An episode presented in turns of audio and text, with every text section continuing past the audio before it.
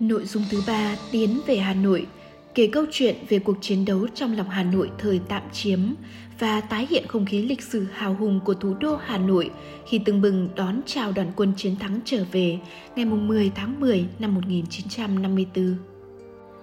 Sau khi trung đoàn thủ đô rút lên căn cứ kháng chiến, Hà Nội tạm rơi vào tay địch. Lần thứ hai quay trở lại Hà Nội, thực dân Pháp ra sức thực thi chế độ quân quản, đàn áp phong trào kháng chiến. Nhưng kẻ địch chỉ chiếm được Hà Nội mà không chiếm được lòng người.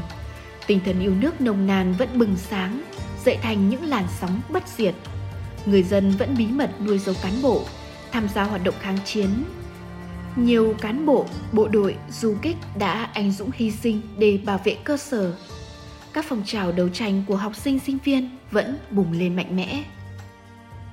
Bác Đỗ Hồng Phấn, nguyên học sinh kháng chiến trường Chu Văn An, bí thư tri đoàn học sinh kháng chiến trường nữ trung học Trưng Vương, Hà Nội, viết trong hồi ký, nữ sinh kháng chiến Chu Văn An hồi ấy như sau.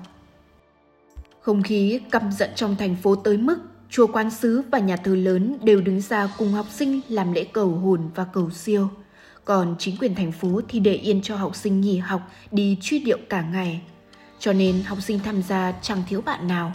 Đội ngũ trình tề, mỗi trường mỗi đoàn rồi băng khẩu hiệu và vòng hoa.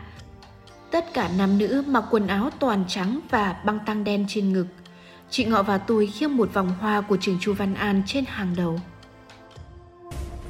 Sau 9 năm gian khổ, cuộc kháng chiến chống Pháp đã kết thúc thắng lợi bằng chiến dịch Điện Biên Phủ ngày 7 tháng 5 năm 1954 người dân Hà Nội càng thêm nức lòng, háo hức chuẩn bị cho ngày đoàn quân thắng trận trở về.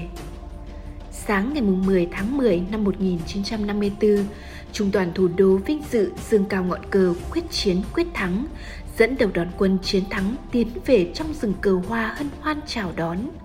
Sau bao năm tháng xa cách, nhiều chiến sĩ đã được trở về với quê hương, được gặp lại người thân trong tràn chứa niềm vui, nước mắt. Đêm, cái đêm rút qua gầm cầu, anh đã hẹn ngày mai trở lại. Sóng sông Hồng vỗ bờ hát mãi, đỏ niềm tin là khúc khải hoàn ca. Trích bài thơ Cảm xúc tháng 10, tạ hữu yên. Ra đi là để trở về, lời hẹn thề năm xưa đã trở thành hiện thực – trong lớp lớp đoàn quân tiến về ấy, có những chiến sĩ trúc đoàn thủ đô đã góp phần làm nên bản hùng ca 60 ngày đêm khói lửa. Biết bao ký ức chợt ùa về, người chiến sĩ vui mừng, rạng rỡ trong rừng cờ hoa hân hoan chào đón.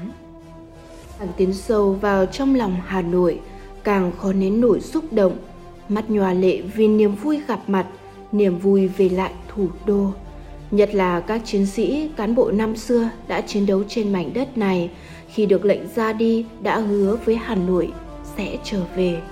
Lời hứa đó hôm nay đã thành sự thật. Ra đi hẹn một ngày về, ba đình còn đó, người thề còn đây. Từng đoàn thiếu nữ ôm hoa đổ ra đường tặng cán bộ, cái lên súng, tung lên xe, những tô thiếu nhi tay vốc từng nắm hoa giấy tung lên như thả những đàn bướm muôn màu nhỏ li ti bay xa vào những chiếc xe trận đang từ từ lăn bánh đi qua. Thiếu tướng Vương Thừa Vũ, Đại đoàn trưởng Đại đoàn 308, Chủ tịch Ủy ban Quân chính Hà Nội.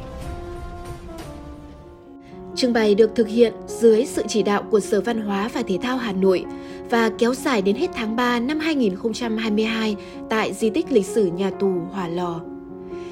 Cảm ơn các bạn đã lắng nghe. Xin chào và hẹn gặp lại.